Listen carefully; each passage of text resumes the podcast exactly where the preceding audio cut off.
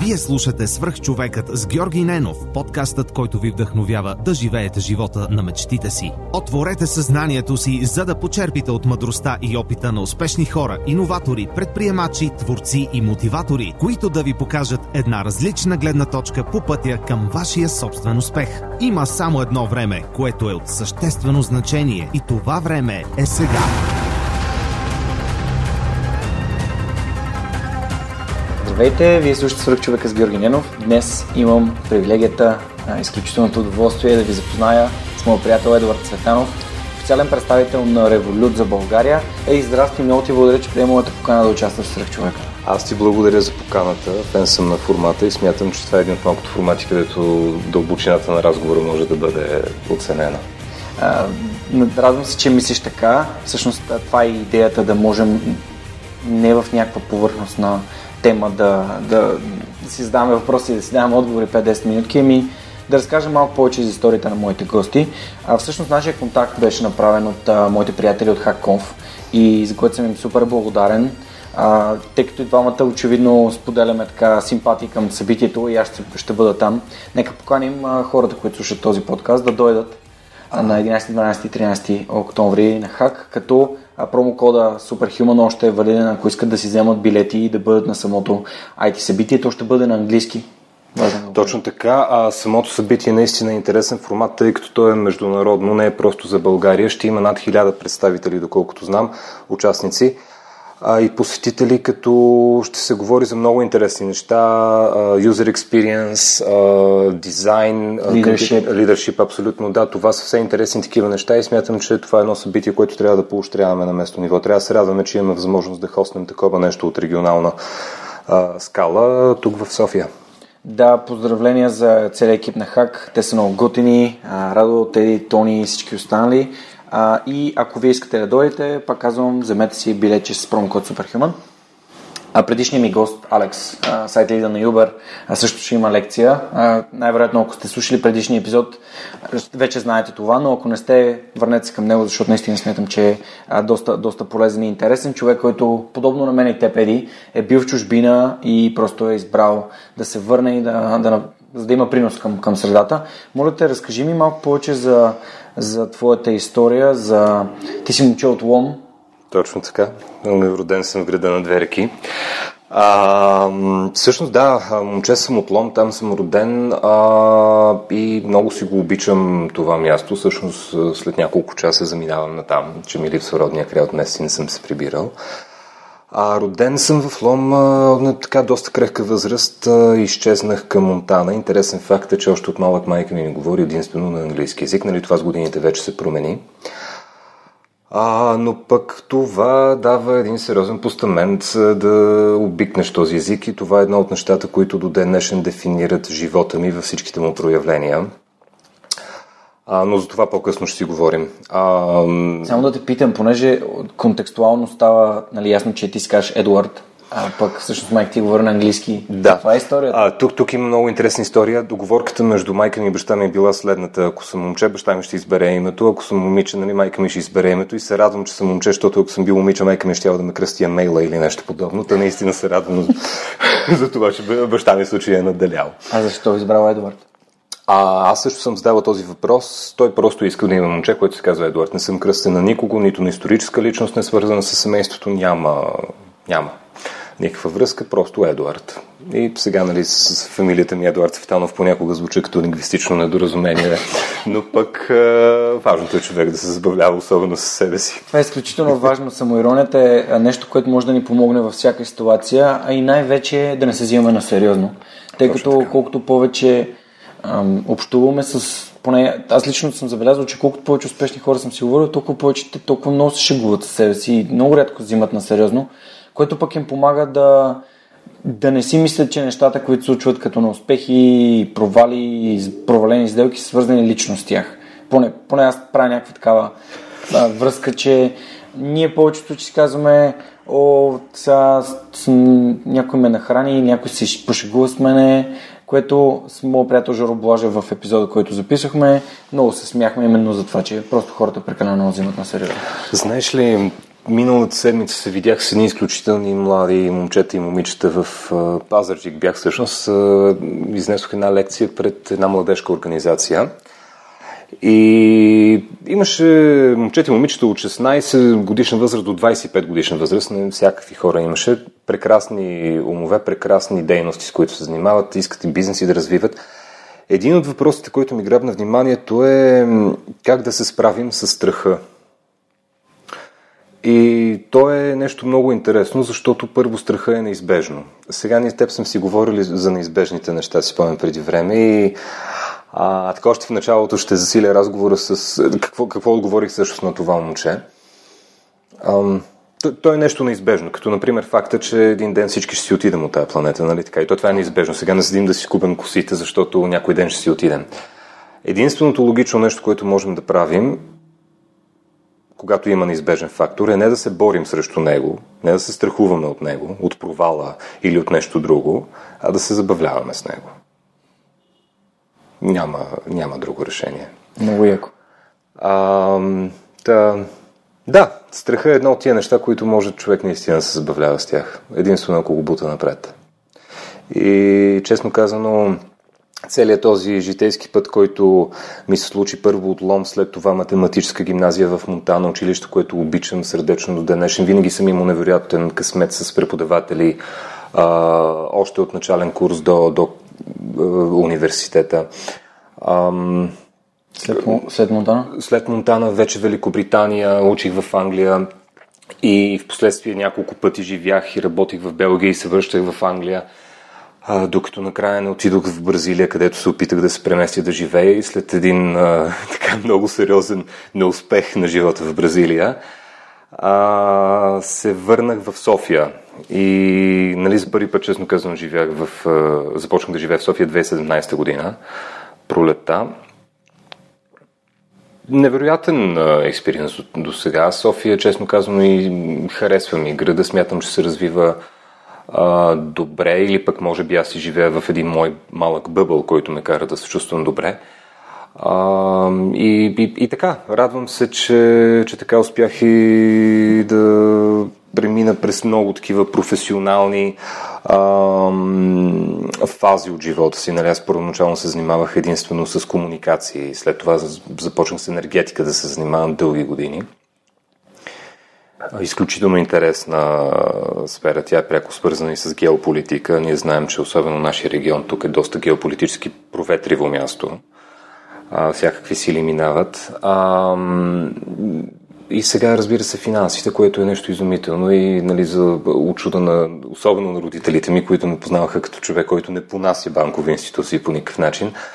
А, сега се занимавам именно с финанси, но пък, нали, все пак Революта компания, която отрича традиционния финансов модел. Тук отговор ми е именно за това работа за Революта, не някъде другаде.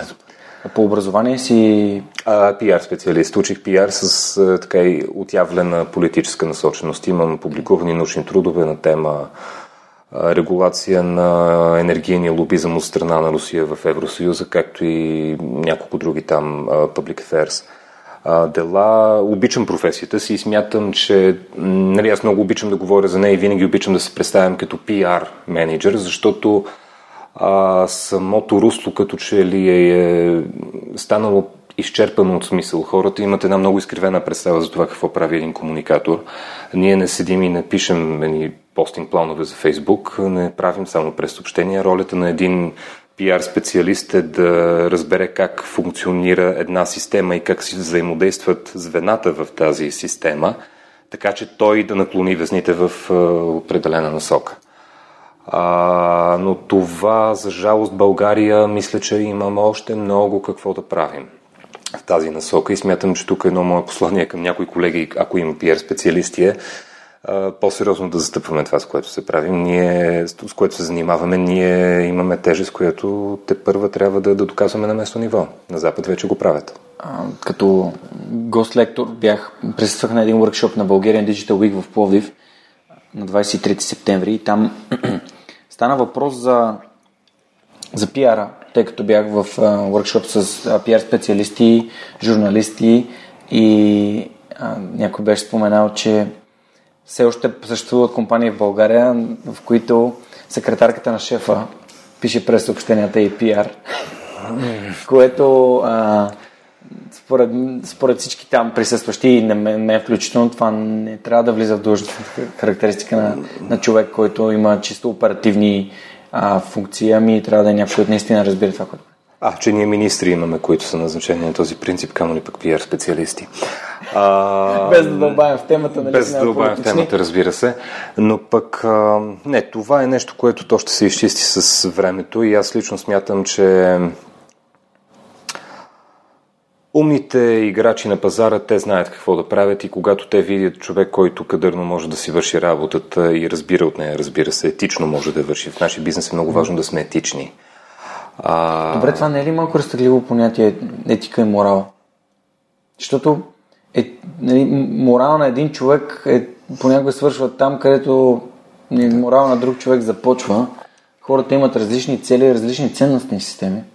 Аз много ти благодаря, че това нещо го повдигаш ам, като тема, защото не мисля, че има много други такива неща, с които да съм наситил мозъка си толкова нали, размисли по тая тема, честно казано, но единственото нещо, което при мен работи е аз се опитвам ежедневно да правя правилното нещо.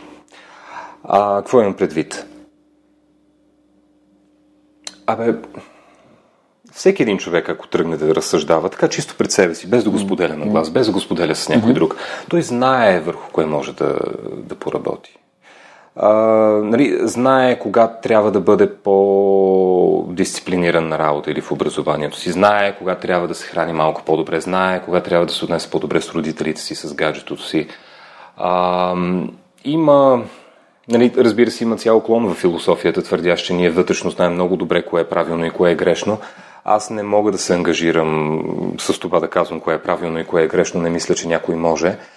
А, но пък а, единият начин човек да, да, да върви по-добре напред, напред и нагоре, когато той се фокусира върху тия малките неща. Нали, малките стъпки да оправим, защото големите неща те не стават на, на куп. Нали, става от тези малките навици. А, сега, за, за морал и етика, нашата професия, тя много често е а, снизявана до пропаганда и проче. Моят а, лектор, а, така ръководител на дисертацията ми в университета в Англия, доктор а, Кевин Молони, той всъщност е така един от световните титани в тази сфера.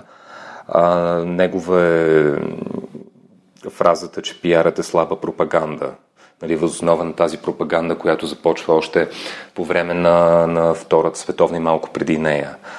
А, той прави пряка връзка между опитите на нацистска Германия и тактиките, е, които прилага тя, това да го принесем към съвремието, но сега разбира се това е извръщаване на контекста. И нали, аз тук имах категорично несъгласие с моя а, ръководител, но той е изключително интелигентен човек и противно на много студентски жлъчни опити. Той е човек, който се чувства комфортно с това да оценява високо труд, несъгласен с неговите виждания. А, сега, за, за морала може много да си говорим. Тази професия тя е пряко обвързана с, с него, защото тя е в едно постоянно предизвикателство. Нали, все пак нашата работа като пиари, ако сега разчертаем една координатна система и си имаме четирите квадранта, ние може да имаме едната ос да я кръстим добро и лошо поведение и другата, хоризонталната, например, ос да я кръстим а, ефективно и неефективно. Нали, въпросът е да намерим точното място, къде да сме. Колко... За нас е много важно да сме ефективни, но ние имаме възможност да бъдем и добри. Сега, дълги години работих и в енергийната индустрия, където в един момент работех за климатични European Climate Foundation, което е, може би, най-голямото NGO в, в Европа. Независимо от мотивите, които има човек да спасява планетата или не, понякога тактиките, които използва, ще могат да бъдат също осъдени.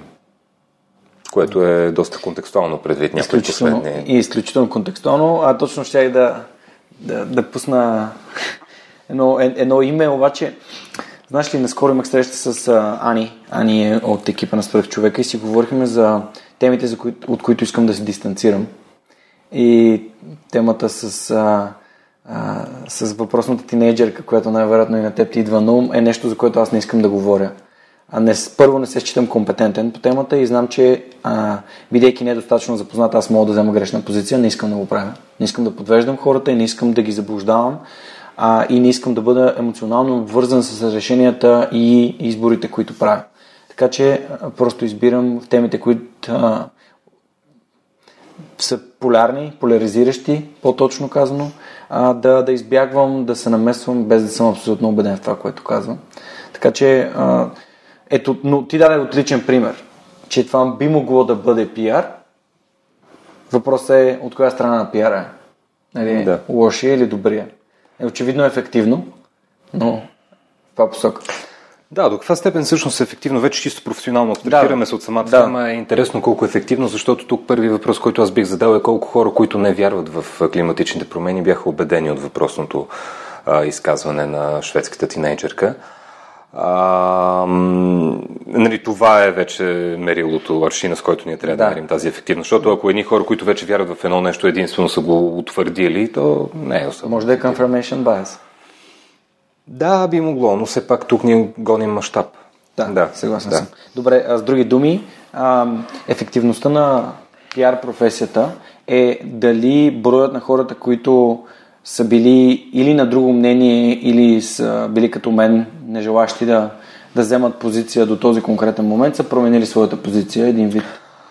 Посланието ами, ви е привлякло към... Да, а, то, то това е по-скоро някаква чисто комуникативна... Това е един, един пример просто, нали? Да. защото самата професия тя е доста по-обширна и е много трудно да се мери. В интерес на истината преди до преди половин час водих точно един конферентен разговор с всичките ми колеги от Револют в цяла Европа, плюс Япония и Штатите в интерес на истината, за това как да си мерим, какви метрики да, да използваме, за да, за да видим колко сме ефективни.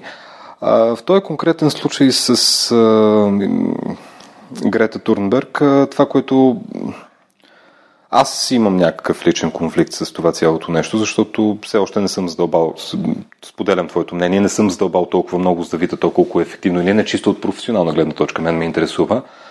Ако едно нещо мога да го призная, че това влезе навсякъде. А, при медиите има един много интересен закон и то е, че това е така наречената Agenda Setting Theory. Ам, медиите не могат да ти кажат как да мислиш, но те могат да ти кажат за какво да мислиш. Да, това е приоритизацията на новините в... Така, в случая с е, това изказване ми, ако мерим с този аршин, не е въпросът как мислим за климатичните промени, а дали мислим за тях, което беше точно промяна на тази адженда. Та, та в този смисъл е успешно, да. Супер. Добре, нека да минем тогава към как така от Англия реши, всъщност след като завърши в Англия, какво се случи? Защото искам да стигнем и до Бразилия. Да. Обичам да, да питам хората за неуспехи и уроци.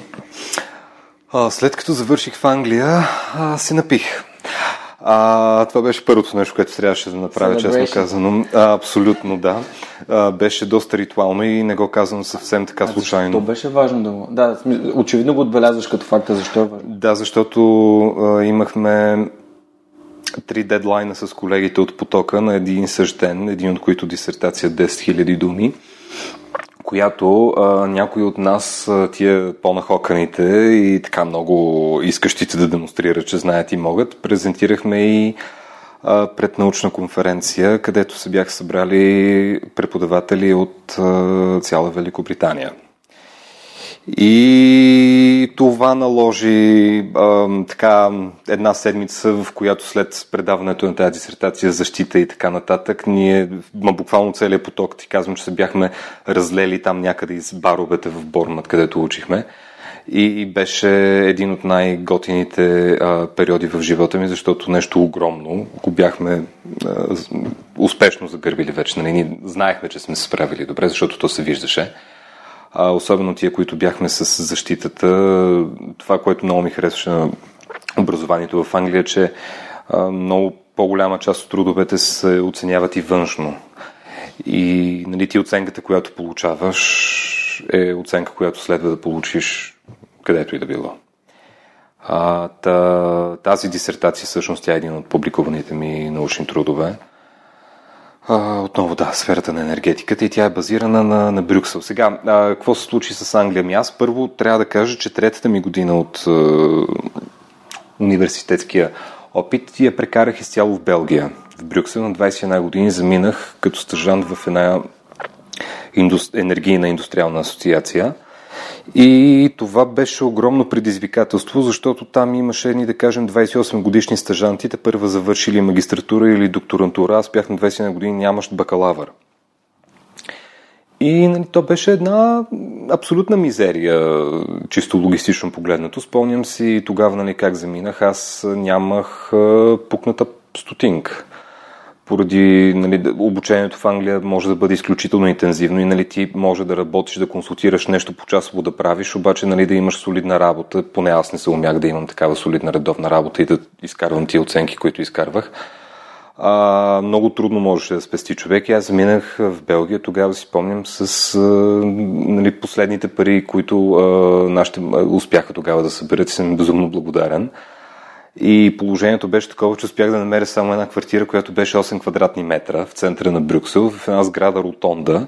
Аз бях от вътрешната страна на сградата. Имах един висок а, френски прозорец, който гледаше бетона от отсрещната страна. Проблема, бя, проблема беше, че бях на първи етаж и нали, от пет етажна сграда ти виждаш буквално само бетон срещу. Аз можех единствено да разпозная дали навън е светло или е тъмно. А, идваха някакви приятели на гости при мен и нали, едната ми каза, Еди, ако излезеш след 6 месеца тук, понеже толкова ми беше първия стаж в Белгия, без особени е, психически разстройства, приеми го нали, като каляване. А, вау, да, това калява. И нали, ти дава една така самоувереност, че Аби да се оплескат нещата, да се върнем от началото, нали, нищо непознато, може, нали, както има една много хубава българска приказка, аз много обичам да опознае 2200. Та, та в този смисъл това беше една много сериозна школовка. Тогава с още една моя колежка от университета аз успях да й помогна, нали, а, тя също да си намери работа в моята организация, където аз бях. А, и изкарах едни невероятни години, нали, едни години, където ма наистина, като ти казвам, човек няма пари, човек няма пари, ама толкова много няма, че е мъка, но никога не ми е липсвало това да се забавлявам. И мисля, че хумора е единственото нещо, което може да крепи човек да бъде с всичкия си в едни такива ужасни периоди. Има хора с далеч по-тежки ситуации от тази, естествено. И това са хора, които успяват да се преборят. И честно казано, винаги, когато съм си общувал с подобен тип хора, те това споделят, че хумор е едното нещо, което може да спаси човек. А, то е демонстрация, че ти изопачаваш реалността, което означава, че си много добре знаеш кое е реалното. Хумор е точно така. Пак се върнахме в началото на разговор. да. Супер. Добре, а има ли си моменти, понеже аз съм имал и да питам, а, в които си лежиш там, вкъщи, моментното вкъщи си чуеш, аз какво правя тук?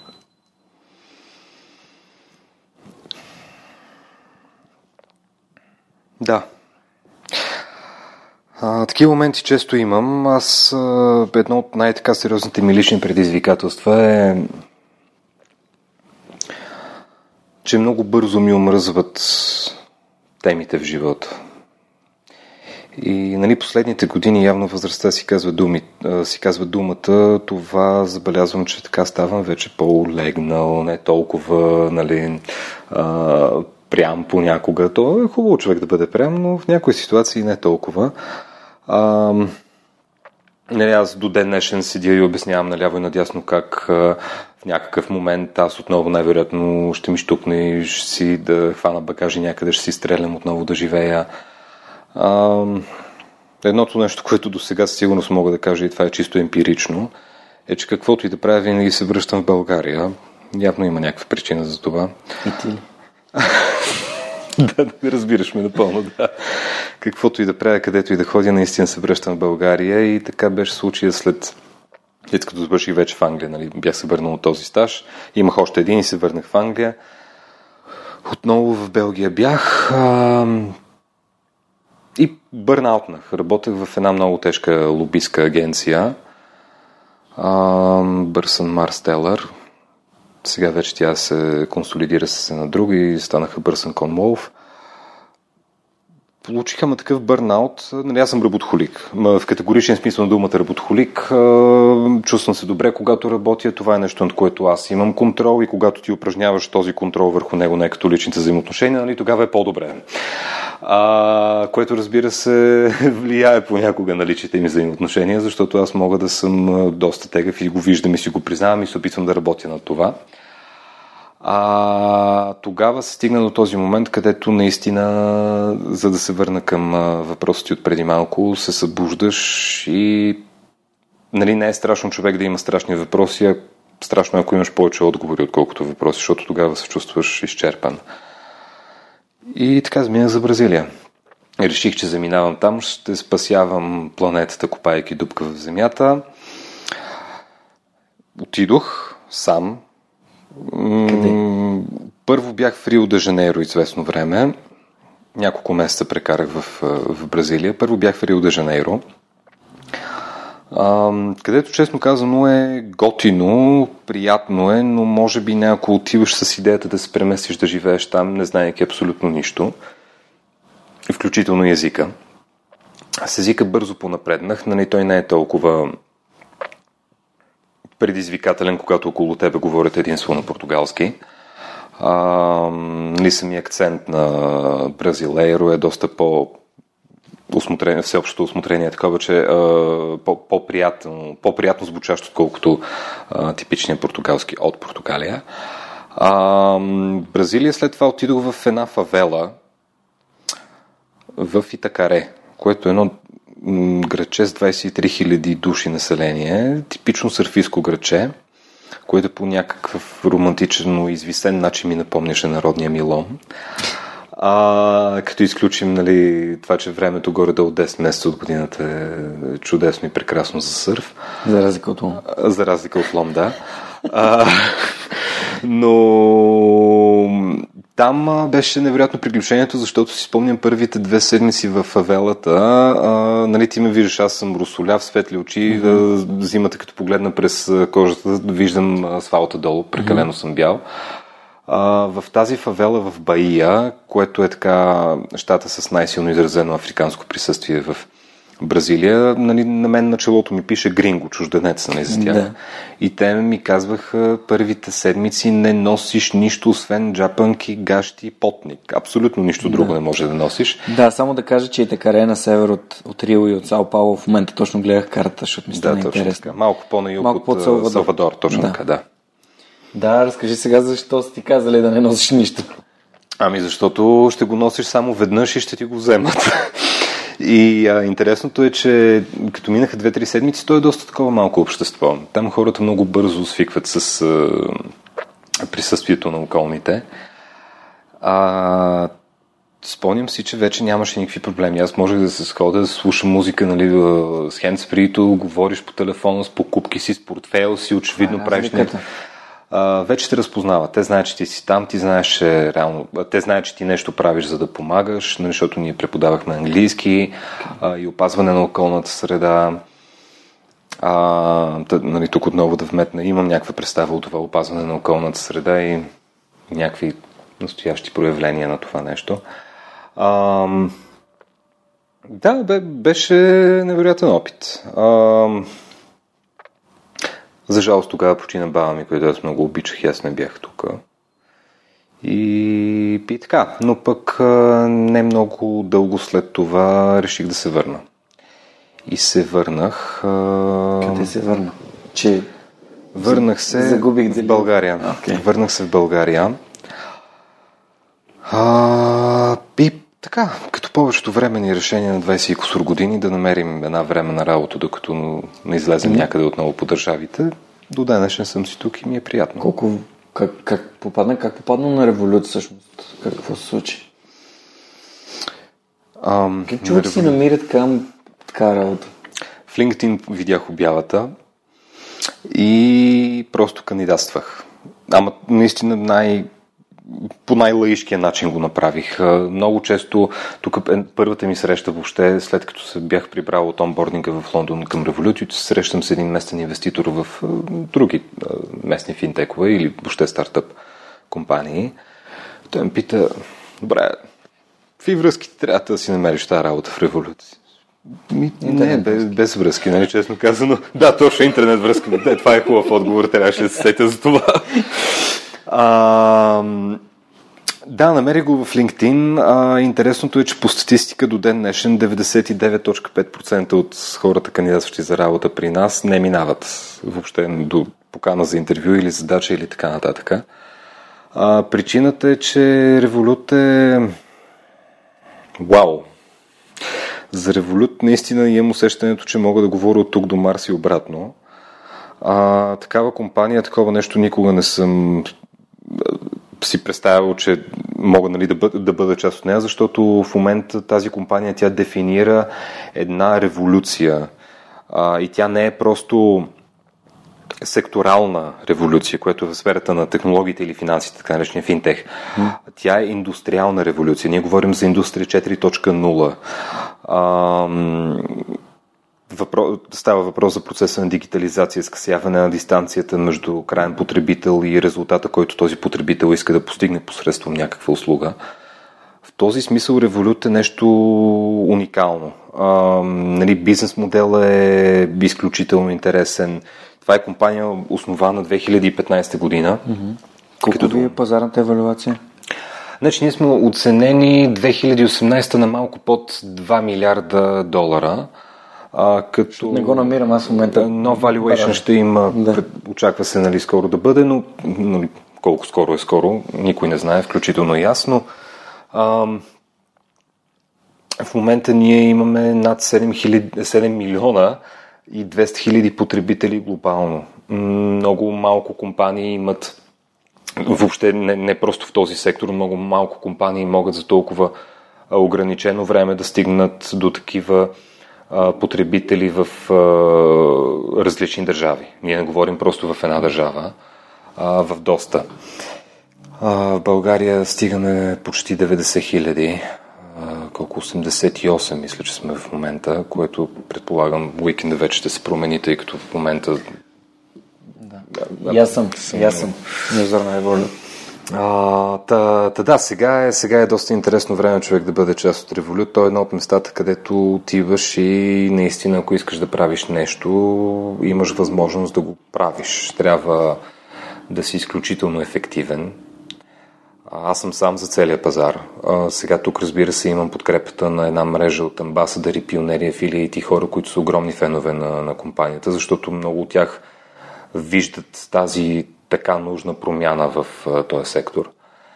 А, да, има, а, има седмици, където нали, дойде ли понеделник, а, ти знаеш, че ще бъде доста вълнуващо.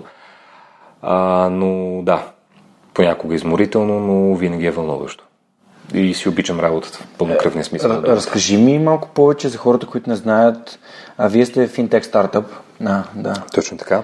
Който за ти вече спомена цифрите, които са важни. Имате над 7 милиона потребителя, световен план и над 80 хиляди в България. Разкажи супер накратко какво правите, за да може хората, които не знаят и нямат аккаунт, да си направят. Или пък аз да ги поканя да си направят и така да подкрепят свърх човек.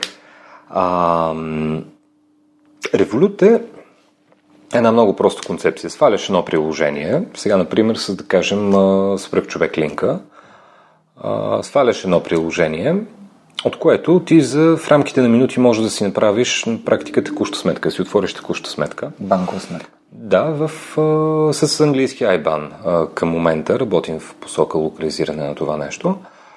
И това ти позволява ти от приложението за секунда да си поръчаш една физическа карта, която е неразривно свързана с мобилното приложение. Какво ще рече това? Всеки един момент, когато аз правя нещо, тази физическа карта, приложението винаги ще ми дава сигнал. Ако искам, аз мога да забраня да правя определени неща, като примерно да тегля пари от банкомати и така нататък, да плащам онлайн и прочее. Компанията има изключително широ, богато портфолио от продукти, затова ми е много трудно нали, да го събера в една-две думи. А, ние даваме, ние сме компанията, която дава реалния междубанков курс, когато искаш да превалутираш. Нали? Сега, ако искаш да превалутираш а, някаква сума пари български лева с турска лира, например. Revolut е компанията, която ще ти даде реалния междубанков курс без никакви допълнителни такси на payment процесори или на а, change бюрото и така нататък и така нататък. А, сега вече пуснахме и Commission Free Stock Trading за всички потребители стандарт при Metal, което е огромно. Такова нещо в Европа до сега не беше правено. В Штатите това е, това е европейски еквивалент на, на Robinhood, тази платформа специално, която е създадена от Влад Тенев, един а, наш сънародник. А, българин? Да, Влад Тенев е българин, той е създател на, на Robinhood в Штатите, което е нали, Commission Free Stock Trading платформа. Яко. И, и така, а, има редица други възможности за това да спестяваш, дори когато пазаруваш. Може да правиш дарения към различни mm. организации, включително сега и да подпомагаш в Амазония. А, има възможност да транзактираш с приятели веднага без такси и така.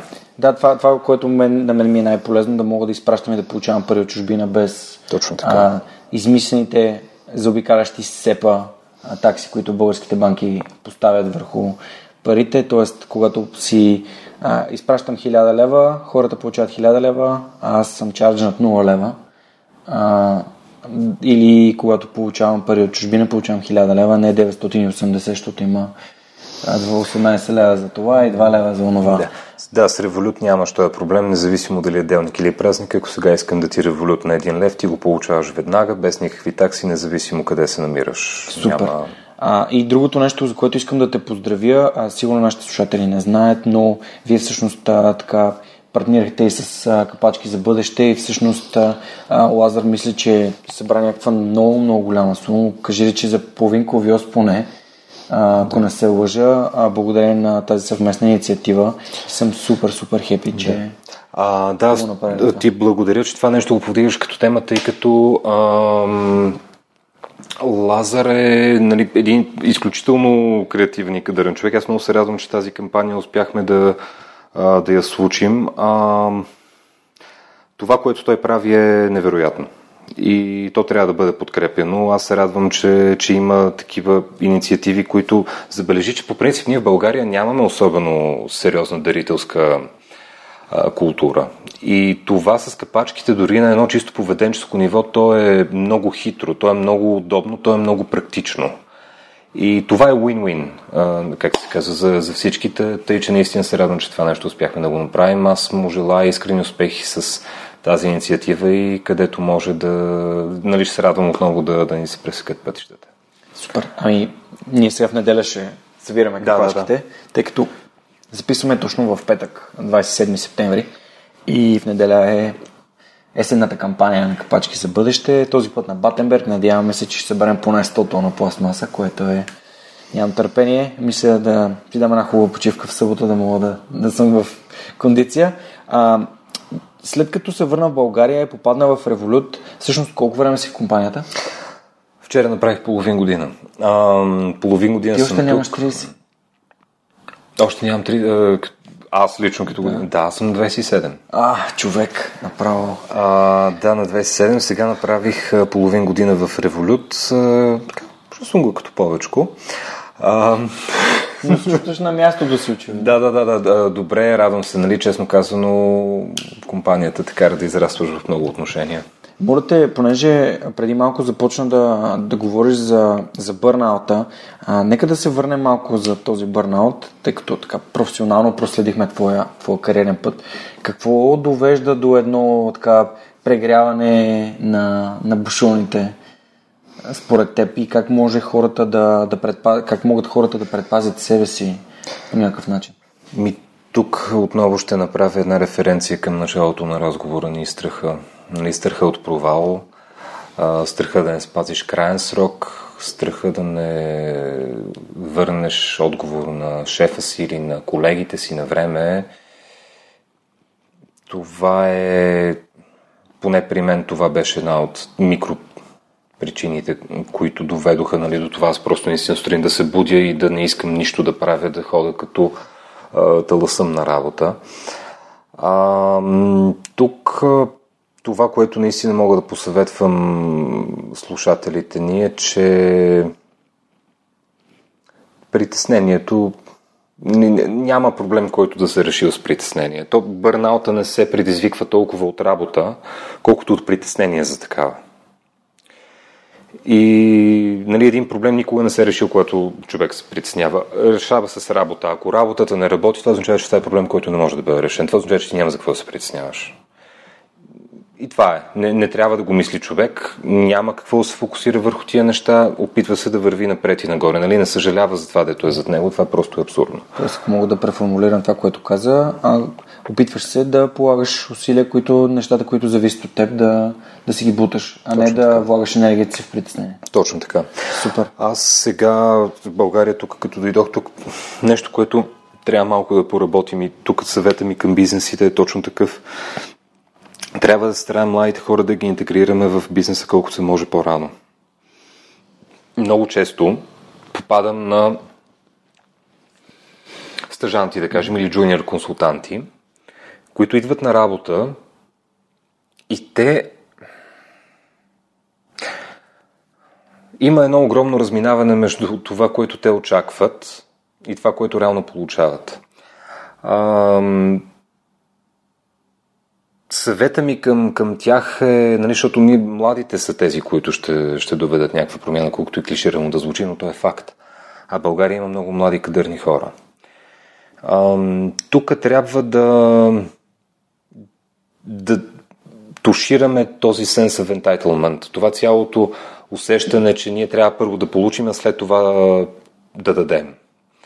А, започва ли човек да гради кариера, той не трябва да се фокусира толкова върху получаването първоначално, без да е дал. Не, нещата не работят така и не мисля, че има една успешна система, която би могла да работи така. Бързам да се вмъкна тук, да. защото според мен това чувство, че някой ти е задължен да, т.е. ти да получаваш, т.е. другите са задължени ти да имаш и да те mm. ти дават, а, може би смятам, че е свързано с детството по някакъв начин а, може хората да са отраснали в среда, в която им е, не им е отказвала нищо и те не са се борили за нещата, които е трябвало да, да направят, докато в последните няколко седмици забелязах няколко от моите приятели, които имат малки дечица, а, включително с той не си говорих вчера и съпругата млади, които са много готини. И те а, казаха, че всъщност а, искат а, детето им да намери начин да си събере пари, за да си купи нещо, което е ценно за него, което показва, че а, така, така могат да обвържат резултата с, а, а не просто чисто и просто получаване. Искам това, добре, ето ти го. Искам онова, добре, ето ти го. Искам кола, добре, ето ти кола. Искам да уча в Англия, ето ти. Искам квартира. И накрая ти отиваш на работа и на работа шефа идва и казва, искам от теб да свършиш това. Така, да. И ти си такъв, а, ти не си свикнал да работиш да, да, да. по този начин. Ами тук аз, една приятелка, скоро точно това си коментирахме, което между другото ти комшика някъде тук живее. Как се казва? Красимира. А, добре. Викам да не е Елицонова, Елицонова защото Елицонова, ама се окаже, че и тя има приятели. Тук всички имат приятели. а, това, което си коментирахме с Краси е, че забележи, чисто исторически ние за първи път сме част от един съюз, Европейски съюз, който а, ти ще получиш повече, когато дадеш повече. Ние за първи път трябва да се борим с такава политикономическа философия. До сега сме свикнали някой да ни натиска отгоре и да ни бие с сопата. И ние така с окрото, с облаго, с малко кютек, нали, както върви приказката, вървим послушно. А, след падането на един режим, който променя България първо економически, това е най-малкият проблем. Економиката бързо се оправя, ако поведението на хората е различно. А, този режим оставя хората с едно самосъзнание, че те те първа осъзнават колко много не са имали. И те възпитават едно такова нещо а, от децата си, което е естествен процес. Нали, че когато те нещо искат, нали, на момента ще бъде дадено, защото този родител той не е могъл това нещо, да, дори да го иска. А, тук трябва вече обаче да минем от другата страна на, на този преход, който ние говорим за него като едно такова митологично създание. Нали? Това е някаква въздушна кула от слонова кост. А, не, аз, не знаем кога започва, кога свършва. Много така сериозна тема в нашето съвременно Малко като Волдемор, нали? никой не го назовава, никой не знае Точно така, да. А, той има една култур, един културен преход, който ние трябва да извършим. И тук това също мисля, че с теб си коментирахме. А, ние много често бленуваме за едни такива социални политики и прочее и прочее.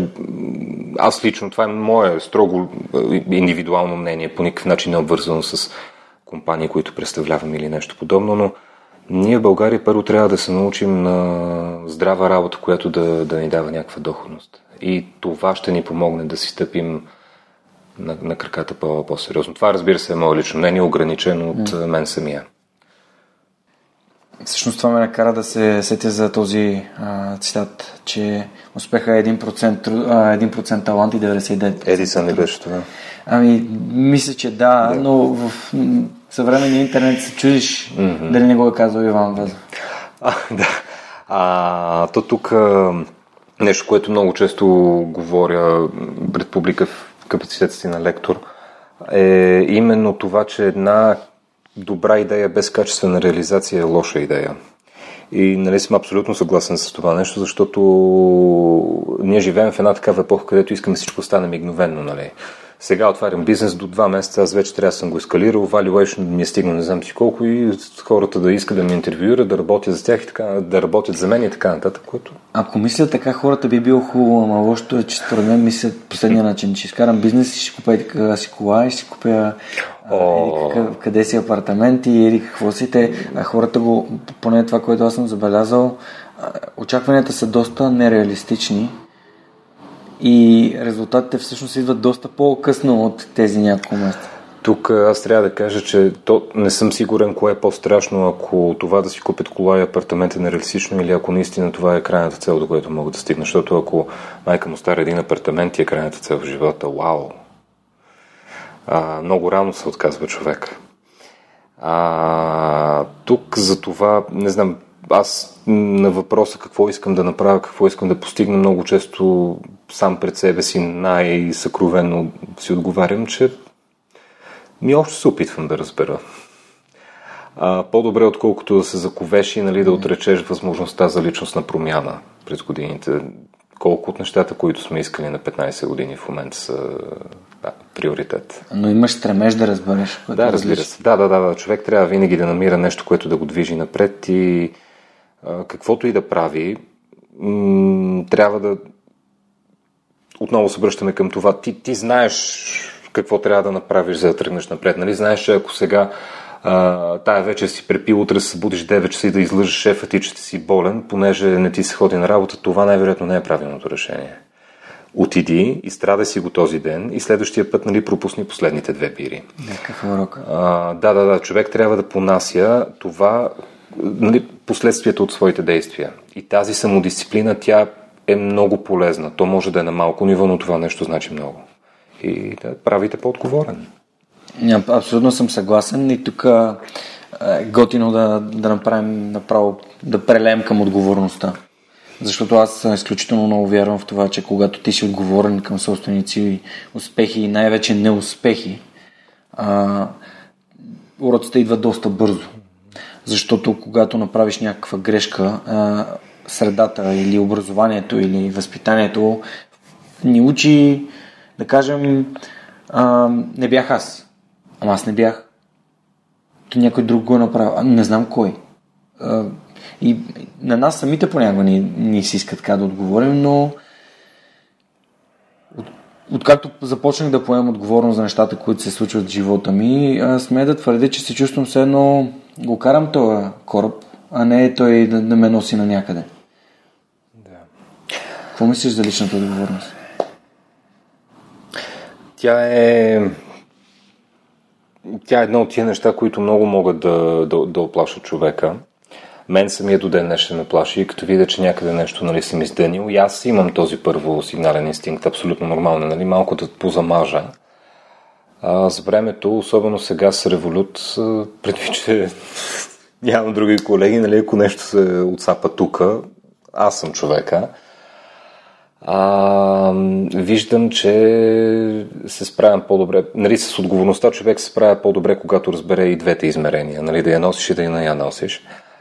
А, тук аз трябва да кажа, че тази отговорност, която на мен ми се налага да, да търпя, нали, айде вече малко така се обиграх, но първите месеци беше интересно, защото аз влизам в някакви срещи, аз бидейки единствения човек а, на срещата на така тия крехки години за едни банкери от по 50 години плюс и така нататък да влизаш в преговори с такива хора, да, да дискутираш такива неща, ти много често си възприеман като глупак, нали, като човек, който не може да носи отговорност и така. Има хора, които не го правят, нали, разбира се, има хора, които се отнасят уважително и така нататък, но а, тук също с момчетата и момичетата от а, младежката организация за това си говорихме, нали, как реално да, предско... да прескочиш а, от това препятствие, че хората могат да те мислят за безотговорен или за глупак или за нещо подобно.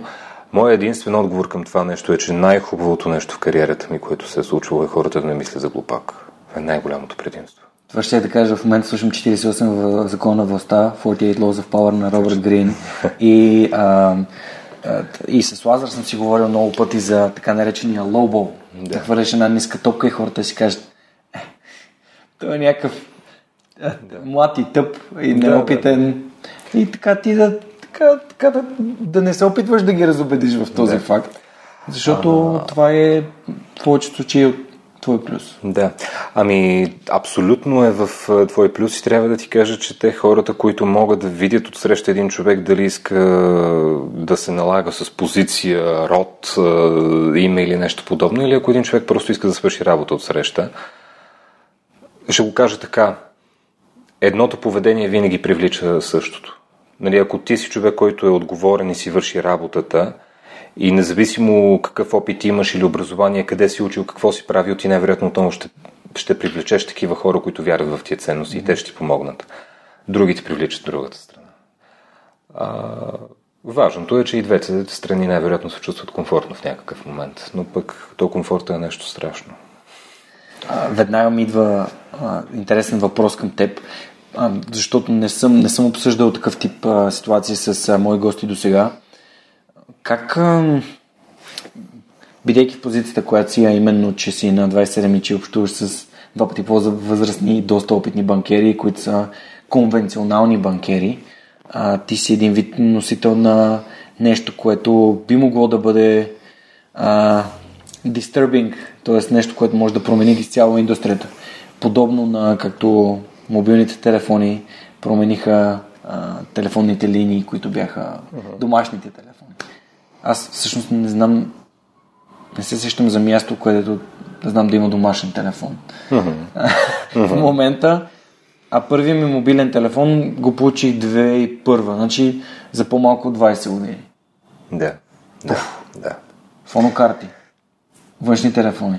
А вие всъщност правите нещо такова. Човек си носи портфела в мобилния телефон и заедно с картата, от която, тъй като с мобилния апарат все още не може да си тегнеш от банкомат пари, но може би някой ден би. И има вече даже в България пуснати на 2-3 места такива NFC банкомати, да. Интересно, но а, да приемем... А, че, не, да, да. Буквално с... А, вие си носите банката в, в телефона, чрез приложението си вкарвате банката в телефона на човека. Как подхождаш към тези хора, когато отиваш на среща? Има ли нещо, което така би било полезно на хора, които търсят срещи с много по-опитни хора? Било то за да се ментори, било то за да им продадат някаква идея или, а, или продукт или бизнеса си. Как според теб как би, биха да. могли да, да подходят? Ти как подхождаш? Да. Ми, ще го дам с един много топъл пример. Точно преди да започнем самото предаване, нали ти ме пита да, нали, окей ли си, аз нещо един такъв умърлушен, защото съм недоспал. Ето това е работещата тактика, защото ти знаеш, че този човек, който е дошъл тук, той идва да даде, на практика да направи едно предаване и ти в функцията си на водещ, на хост, правиш всичко възможно този човек да се чувства комфортно. По същия начин реагирам и аз, когато съм на такава среща. Единственото нещо, което аз искам да знам преди да вляза е какво мога да им дам на тия хора, което те няма откъде друго да го получат. Ето това е много важното нещо, защото ти, ти тогава имаш selling point. Ако просто влезеш вътре, защото ти работиш за фенси компания, да, и на такива срещи съм бил и съответно виждам докъде може да стигне нещо подобно. А, при, при бизнеса едното хубаво... Аз обожавам именно точно този елемент от бизнеса, че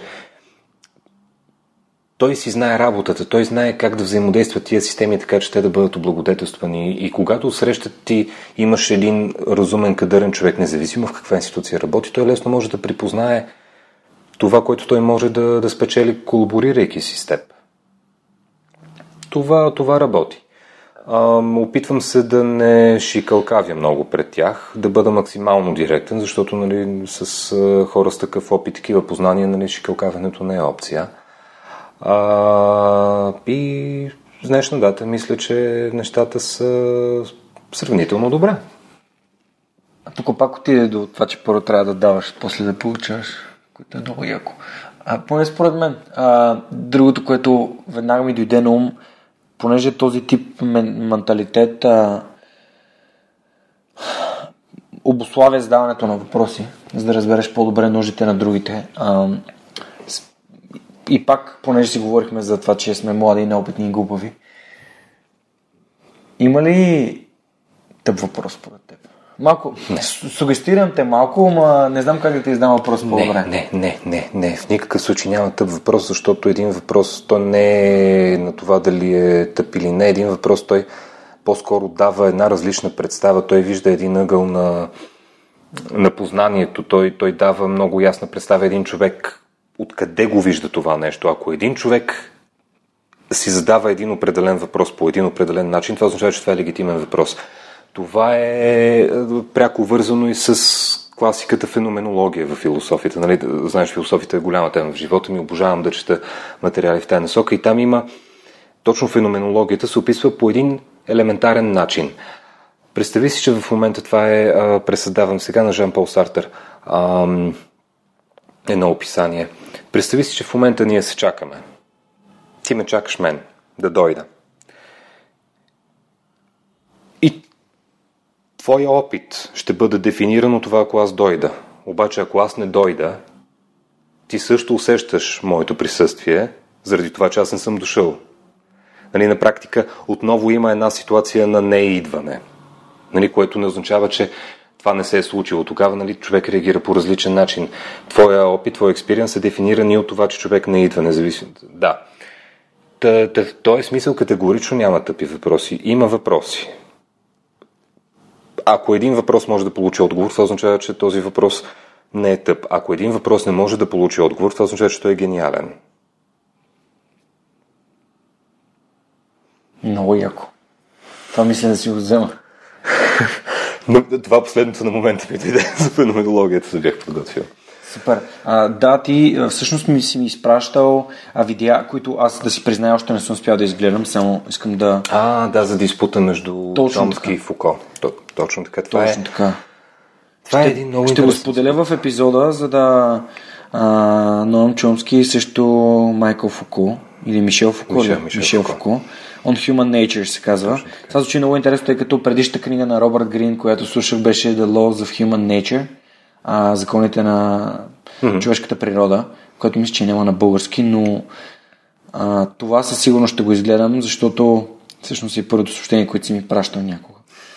така че ще бъде трудно да го, да го загубя. И, и ти казах, че наистина ми е интересно как хората разсъждават и как извеждат аргументи, как аргументират своята позиция. А, само тук за слушателите да дадем само представя горе-долу а, за какво стана въпрос в този диспут. Това е един огромен диспут между двама титани на, на 20 век. Единия все още нали, продължава и в нашото, нашия 21 век. Диспутът е между Ноам Чомски и Мишел Фуко а, нали, Мишел Фуко, представител на континенталната философия, Франция и така нататък, докато Чомски, той е една друга школа, където повече вярват на солидните твърдения, емпирично доказани и така нататък. Диспута е за нещо много просто. Има ли изначални човешки ценности или всяко едно нещо, ние го учим в последствие, от контакт с хората и прочее. Чомски заема позицията, че хората се раждат с определено усещане за свобода, за справяне с език и така нататък, докато Фуко смята, че всичко го научаваме в последствие. Това е диспут. интересното е, че той дава повод за размисъл между а, много теми, една от които е Artificial Intelligence. Това е една от сферите, които ние в днешно време сме редуцирали, и не го казвам в негативен смисъл редуцирали, до machine-based learning, machine learning. На практика това, което могат да направят тези софтуери, е те възоснова на поведение, точно като децата, репетитивно, те знаят какво трябва да се случва, когато определен човек е там. Има само един начин да видим дали реално ще стигнем до нещо по-голямо от това, което вече сме открили. То е с опит, с емпиричното, но но те първо ще видим. Това е нещо много интересно и тук препоръчвам на слушателите също една невероятна книга, но тя никак не е лесна за четене. Гьоде Бах An, Eternal Golden Braid на български една безкрайна златна гирлянда, мисля, че беше преведено.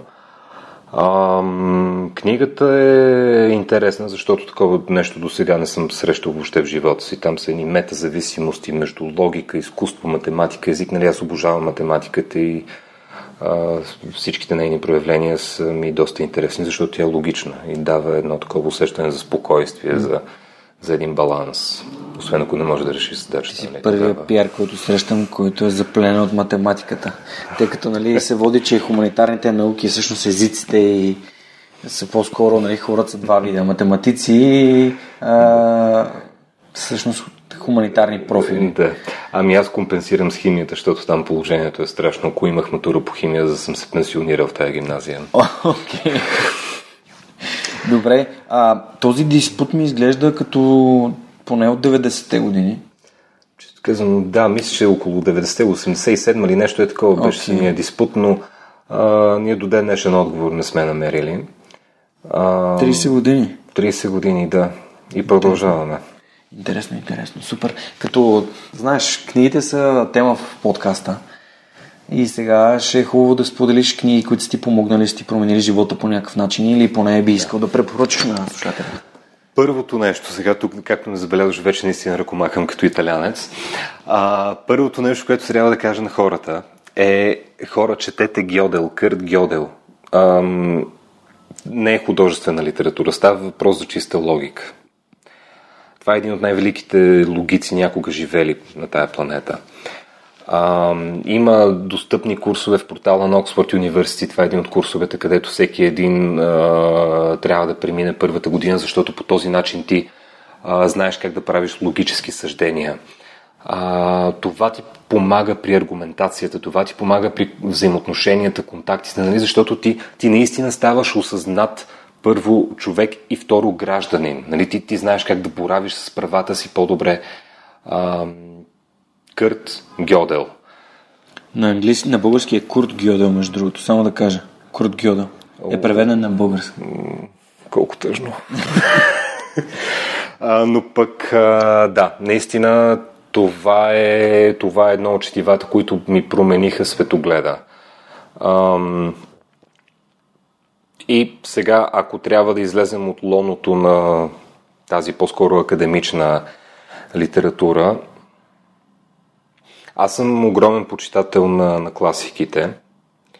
Ам, тук визирам за хора, които, например, искат да, да се учат да пишат.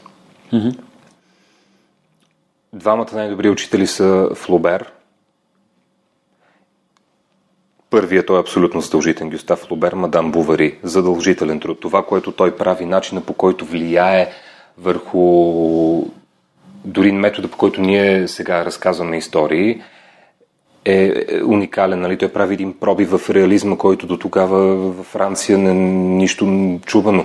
Той е един от писателите, за които дори самия а, Толстой казва, нали, че качествена работа е свършил самият Толстой, той за Шекспир, на, на ухото на, на Чехов. Веднъж казва, че неговите пиеси на Чехов, пиесите са почти толкова ужасни като тия на Шекспир. Нали? Толстой е от този ранг. Той е смятал, че просто няма по-велик от него, но за Флубер и той нищо не казва. А, втория е или Чехов, или Хемингуей. Това са нали, майсторите на късия разказ от двете страни на а, полу, от двете полукълба. А, тук аз много обичам да, прес, да нали, това може би често пленява Хемингуей с това пленява хората. Именно там той нали, е бил огромен опонент с Фокнер, Уилям Фокнер, една така много здравословна форма на конкуренция, която те надгражда.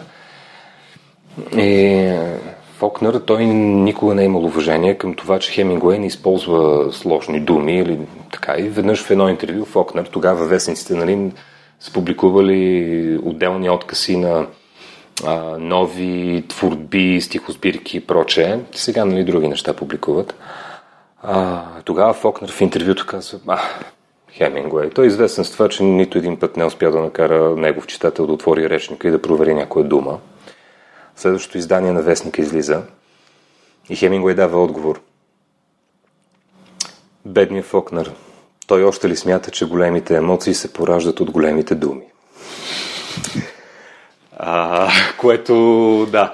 А, и, и Чехов, разбира се. Той, е, той си е моя страст. Неговите разкази, те са на едно чисто човешко ниво. Така, приповдигнати. Не, не, не, не мога да, да ги опиша. За него дори самия Набоков казва, че той има критики към самия Чехов. Набоков е изключително критичен към всички, но ако трябва да замина на друга планета и едно нещо да спаси от нея, това ще бъдат разказите на Чехов. Не знае защо просто тях би спасил. Това е въпрос, който съм си мислил, че е готино да задам на моите гости. Всъщност, ако могат да, да вземат до три книги със себе си, а, избягвайки от земята, но всъщност така, последните в последния кораб, последната совалка, избягвайки от земята, защото предстои някакъв катарзис тук. А, кои са трите книги, които ти би взел? Оха, тук вече ме матира.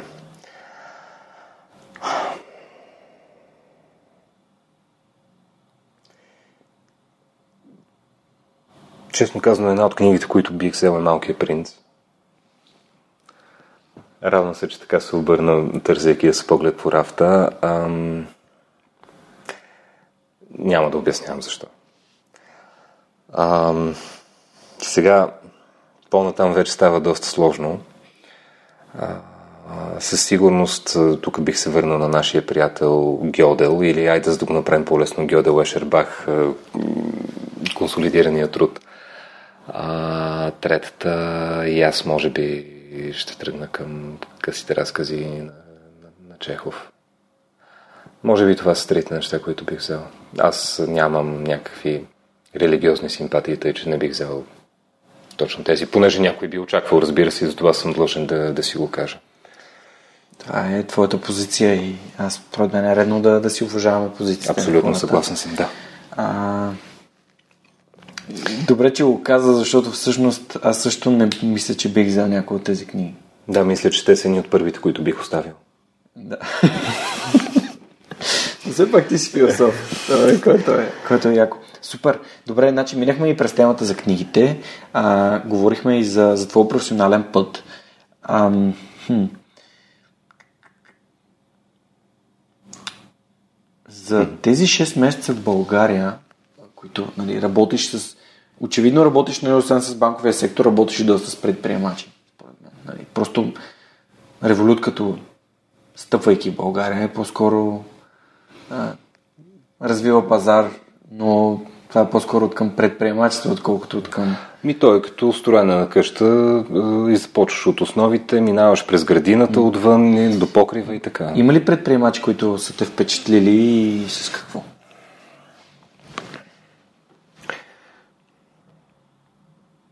Тук въпросът бих искал да го разбия на две.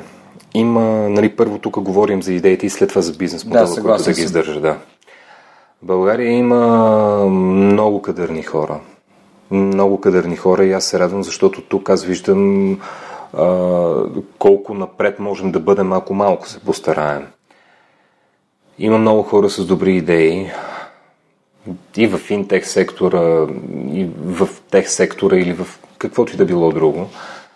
Ние на, на реализацията малко ни куцат нещата. Ние стигаме до този момент, където минималният успех ни задоволява. Хората много често, когато искат да гонят успеха, те се подлъгват, че вече са го постигнали. И това води до едни страшни последствия. А, трябва да ти кажа, че... Май си слушал епизода с Алекс. Знаеш ли какво каза Алекс? Че... Каза, а, разговор с, мисля, че беше или в един от CEO-то и на Каяк или на Skyscanner, май Skyscanner, и го описа така като разговор на много бири а, или разговор на бири. А, и въпросният човек му казва непрекъснато трябва да си задаваме въпроса Are we complacent? Дали, mm, да. дали се задоволихме и дали станахме арогантни? Mm. Това ли е? Um... Един вид да, да си мислиш, че вече си постигнал всичко и няма на къде няма да, на къде. да израснеш и да... Защото аз съм чувал, че ако в момента, в който кажеш аз знам всичко или аз съм постигнал всичко, а умираш. Това да. ти приключва всъщност. А... Нали, умираш а, като човек, като... А, в момента, в който развитието ти умре, ти, ти приключваш просто. Тук трябва да, да, да направя ясена референция към разговор с Иван Янакиев от Олчено с мен биш колега и много готин приятел. Иван, ако слушаш, чакам скоро да ми звънеш за бири. А, с Иван това си говорихме за стартъпове и той това говореше, че до момента на реализация на първоначалната идея, ако теб не те е срам вече от нея, ти правиш нещо не като хората. Това е едно нещо, което изисква от теб ти постоянно да се развиваш. Ти трябва да се движиш постоянно. Което означава, че ти не спираш тук, продължаваш просто натам. Няма самоцел, а има много други цели, които ще, ще отведат до нещо. Нали, ето това е хубаво човек да, да гони някакъв вид успех или нещо подобно, защото ти никога не може да го постигнеш. Самия успех, нали, той е един процес, той не е състояние. И в този смисъл е много надграждащо човек да продължава да търси нови изживявания, да се справя с тях и е интересно, защото ако ние се фокусираме върху нещо много малко, ти тогава си разочарован, когато го постигнеш. Но и то е логично, че като стигнеш до върха, след това ти тръгваш надолу. Питай се повече, нали, колкото се може по-надалеч, по-нагоре и напред да стигнеш. Та в този смисъл, да, България има много впечатляващи предприемачи, много хубави идеи. За жалост, много по-малко са тия, които имат бизнес модели да реализират тези идеи успешно. А, това е много важно, но аз мятам, че ние вървим в правилна посока. Първият път, когато се върна в България, беше 2017 година и тогава трябва да ти кажа, че бях в капацитет си на пиар консултант в една агенция – тогава, като говорихме на тия хора, имаше и други колеги, нали, работили по държавите, върнали се тук и ние коментираме с корпоративни клиенти и проче, някакви кампании. Ти просто гледаш как тия хора срещате, дори не, не, не разбират какво могат да направят с тази функция, нали, с този целият комуникационен капацитет, който продуктите им притежават. Това нещо сега се променя. Причината е много проста тези менеджери, които не виждаха потенциала на това нещо, те вече излизат от тази система. Тя, тя по един естествен начин ги изхвърля, защото регионалните менеджери или пък тия, които са по централите и прочее, те виждат едни резултати, които не се постигат на пазар, който стига един матуритет в това отношение и той дава възможност за развитие в тая посока. Сега вече на такива менеджерски позиции са хора, които са пътували, учили, работили или пък дори да не са, те са били тук и са мислили с главите си, а не са делегирали отговорност към подизпълнител, когато не имат агенция или нещо подобно. В този смисъл това се променя. И аз се радвам, че за две години, 2017 до 2019, мога да споделя това свое впечатление – Надявам се след две години да, да бъде вече коренно различно. Не мога да се ангажирам какво, но със сигурност ще бъде хубаво. Да, аз също виждам доста така промяна, развитие. Да, в България няма... Ние, ние тук имаме много кадърни кадри, ние имаме кофти менеджери. И това по естествен начин се, се оправя. То, това май е свързано и с това, където си говорихме преди. За, за системите, за прехода. О, да.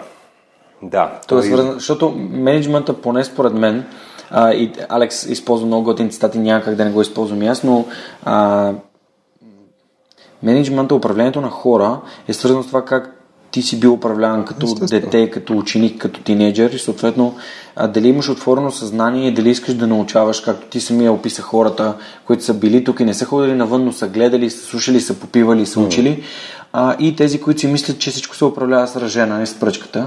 И всъщност, а, както а, Алекс спомена, нали, ролята на лидера е да овластява хората под себе си, да, да им служи на тях, а не обратното. Да. А, което е, о, уви, а, неосъзнато.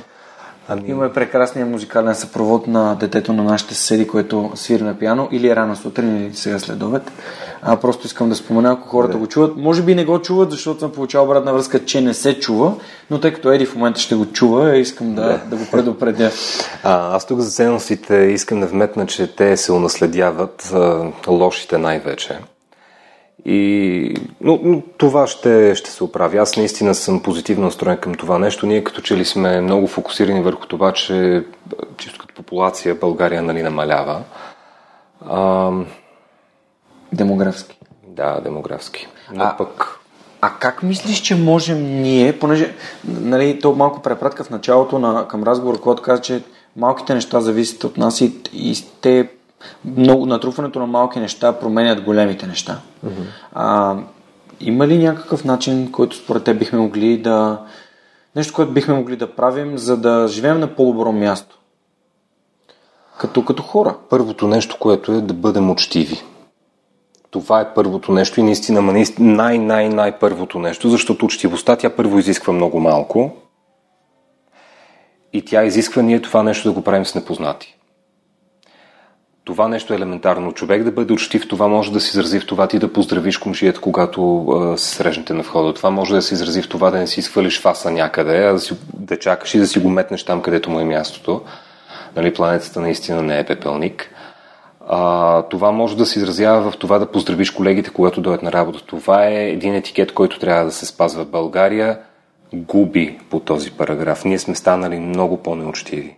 Видимо е за тия години, които ме нямаше България, аз мога категорично да кажа, че м- видимо ние сме станали едни по-мрачни, такива навъсени по улицата ходим. А това е страшно. Нали? Българите, ние сме топли, бе. А, нали, мен много ми харесва. Да, да, да. И това гостоприемство, и то, между другото, е претърпяло една, така, претърпяло една а, измяна. Аз много се надявам върху това да, да поработим. Тук всичките ми приятели, които идват чужденци, дори от Сърбия, те също споделят точно това впечатление. Ние сме много по-навъсени. А преди не беше така. Наистина не беше така. Ам... Аз имам една концепция, че щастието и положителното в хората и в живота им е свързано с благодарността. И когато те се фиксират върху негативните неща, а всъщност те не забелязват нещата, които се случват всеки ден около тях и които те приемат с даденост. А, например, че са здрави, че виждат, че чуват, че имат крайници, че а, имат някакъв нали, нормален умствен капацитет, да. че а, имат здрави близки, роднини и приятели, че живеят на място, което има 4 сезона и всъщност има, има слънце. Което е прекрасно. Което е супер. Има течаща вода навсякъде, безплатна а, и годна за пиене през цялото време. А, за разлика от ам, Норвегия, където жизненият стандарт е безкрайно по-добър от... Не безкрайно, но многократно по-добър от да. нашия, но всъщност те хората живеят в а, няколко месеца абсолютно пълен мрак и, и слънчевите дни се броят на, на пръстите на ръцете и на краката. А, и да, хората в Африка, които всъщност нямат вода за пиене и за тях най-ценното нещо на света е водата. А, и въпреки това в Африка има по-щастливи нации, отколкото ние сме а, там изчислено а, сме щастливи. Ние не сме щастливи. А ние не сме щастливи, защото не си казваме хей, ние сме здрави, беди, разбираш ли? Да. И когато ти всеки ден започваш Оф, са шефа, аз пак закъснявам, оф, бати гадното време, вали, баси си капаното. Или пък, уф, баси си капаното, не вали един месец. Целият август не валя нито един ден. Ти представяш ли си колко каква липса на ориентация, такъв морален компас или въобще ценностен компас е, трябва да, да, да нямаш да ти липсва, за да може да те сломи нещо подобно. И това означава, че ти наистина нямаш нищо друго към което да се стремиш, защото ти ако имаш нещо за което да се бориш, или поне знаеш коя посока си тръгнал, може да не знаеш докъде ще стигнеш, обаче да знаеш на къде трябва да вървиш, те няма да те сломи тези малките неща. И, и, и не бива. Тук съм много съгласен. Наскоро даже имах един случай, дето пътувахме в Белгия. Една много близка приятелка. Тя е с много такова здраво самосъзнание в интерес на истината, но тя се разстрои от това, че е заваляло в Белгия.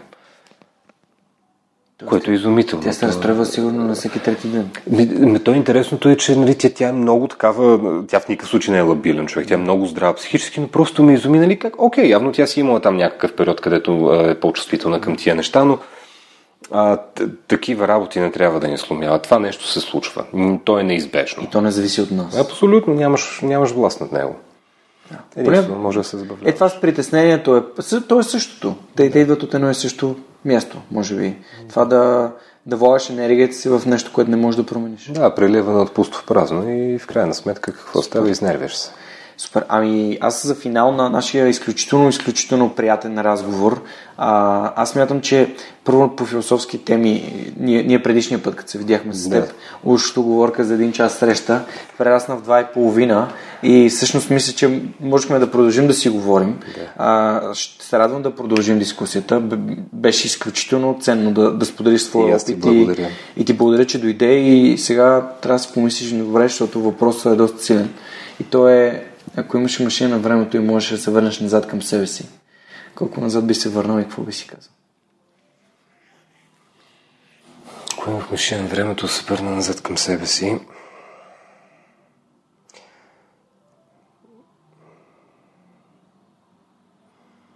Бих се върнал към първия момент, в който съм си задал този въпрос, ако можех да променя нещо. И тогава бих... единственото нещо, което бих си казал е не си толкова важен, никой не е. А, това много помага. Нали, на мен много време ми отне да, да, да свикна с мисленето, че няма толкова специални хора. Наистина няма. И най-малко специалният човек си ти самия. А, сега тук а, за промяната много често съм си говорил и аз напълно осъзнавам какъв отговор давам в момента. А, мисля, че и минали път с теб го повдигнахме, но това е интересно и бих искал да го споделя и с слушателите така за финал. А, представи си я тази бутилка пред себе си. Знаеш сега какво ще попитам, нали? Как можем да докажем? Нали, им, имаш право на избор. Смятаме, че имаш право на избор. Дали да я оставиш там, където е, или да я преместиш, или да я преместиш наляво, надясно и така. Как е единственият начин да докажеш наличието на този избор? Като направиш и двете неща, нали така? Ма ти не може в едно и също време да направиш двете неща. Което означава, че ние не можем да докажем дали имаме право на този личен избор или не. Ние можем да вярваме, че го имаме. Ние винаги правим само едното от двете неща в определен момент. Та в този смисъл на въпроса за това какво бих променил, дадох такъв отговор, защото то е много... То е много сложно. Не над човешко е. И ако хората искат да променят нещо, по-добре е да, да се опитат да променят утре, отколкото вчера. Мерси, това беше доста, доста силно. А, мисля, че е една от най-добрите обяснения за, на този на това становище, yeah. защото повечето хора казват, не биха променили нищо, те не биха били същите хора. Ти го каза по доста по, как да кажа, а, доста по-интересен, доста по-ценен и дъл, дълбок начин, за който съм ти изключително признателен. Благодаря. Аз ти благодаря за приятния контакт и дискусията, която, която осъществихме. А, надявам се на слушателите да им е интересно. А, ще се радвам да, да продължим да, с тях да дискутираме с теб, да се виждаме и да си говорим, а, защото е приятно като намериш хора, които се вълнуват от такива неща. Съгласен съм, ако все пак лекичко сме открехнали вратата, а след епизода може да си пуснете а, дебата между Ноа Чомски да, и Шилпако и всъщност да, да вникнете още по-дълбоко, но ако не е вашето нещо, разбира се, няма да ви се разсърдим, ако го направите. Искам само да ви напомня, че а, с промокод Superhuman можете да си купувате книги от OzonBG а, с безплатна доставка и с 10% отстъпка. Може да си купувате книгите на издателство Локус с 20% отстъпка.